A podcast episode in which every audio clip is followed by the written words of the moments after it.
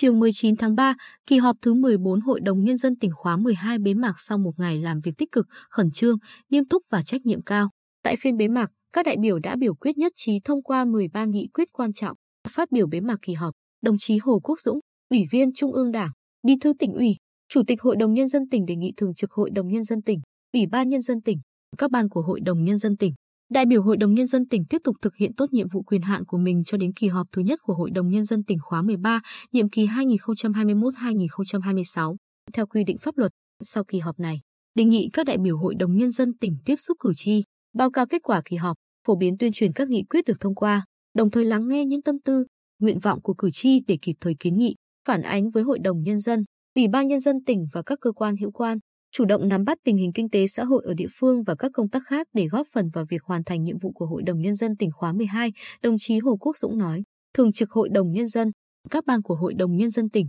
Ủy ban Nhân dân tỉnh, Tòa án Nhân dân, Viện Kiểm sát Nhân dân tỉnh, Ủy ban Mặt trận Tổ quốc Việt Nam tỉnh nghiên cứu, tiếp thu các ý kiến của đại biểu để hoàn thiện báo cáo tổng kết đã trình bày tại kỳ họp, đồng thời có biện pháp sớm khắc phục những tồn tại, hạn chế, tiếp tục đổi mới, nâng cao chất lượng hoạt động trong thời gian tới. Để tiếp tục hoàn thành nhiệm vụ của Hội đồng Nhân dân tỉnh khóa 12 và chuẩn bị cho hoạt động của Hội đồng Nhân dân tỉnh khóa 13, Hội đồng Nhân dân tỉnh yêu cầu Thường trực Hội đồng Nhân dân tỉnh, Ủy ban Nhân dân tỉnh, Ban Thường trực Ủy ban Mặt trận Tổ quốc Việt Nam tỉnh trong phạm vi nhiệm vụ quyền hạn của mình phối hợp chặt chẽ trong triển khai tích cực việc chuẩn bị và tổ chức bầu cử đại biểu Quốc hội khóa 15 và bầu cử đại biểu Hội đồng Nhân dân các cấp nhiệm kỳ 2021-2026 bảo đảm diễn ra dân chủ, đúng luật, an toàn, tiết kiệm, thực sự là ngày hội lớn của toàn dân. Xem đây là nhiệm vụ trọng tâm trong năm 2021. Các vị đại biểu Hội đồng Nhân dân tỉnh trên mỗi cương vị công tác của mình, tích cực tham gia công tác chuẩn bị bầu cử, giám sát hoạt động bầu cử và tuyên truyền cho công tác bầu cử. Tại kỳ họp, các tập thể, cá nhân có thành tích xuất sắc trong hoạt động của Hội đồng Nhân dân tỉnh nhiệm kỳ 2016-2021 đã được nhận bằng khen của Chủ tịch Ủy ban Nhân dân tỉnh.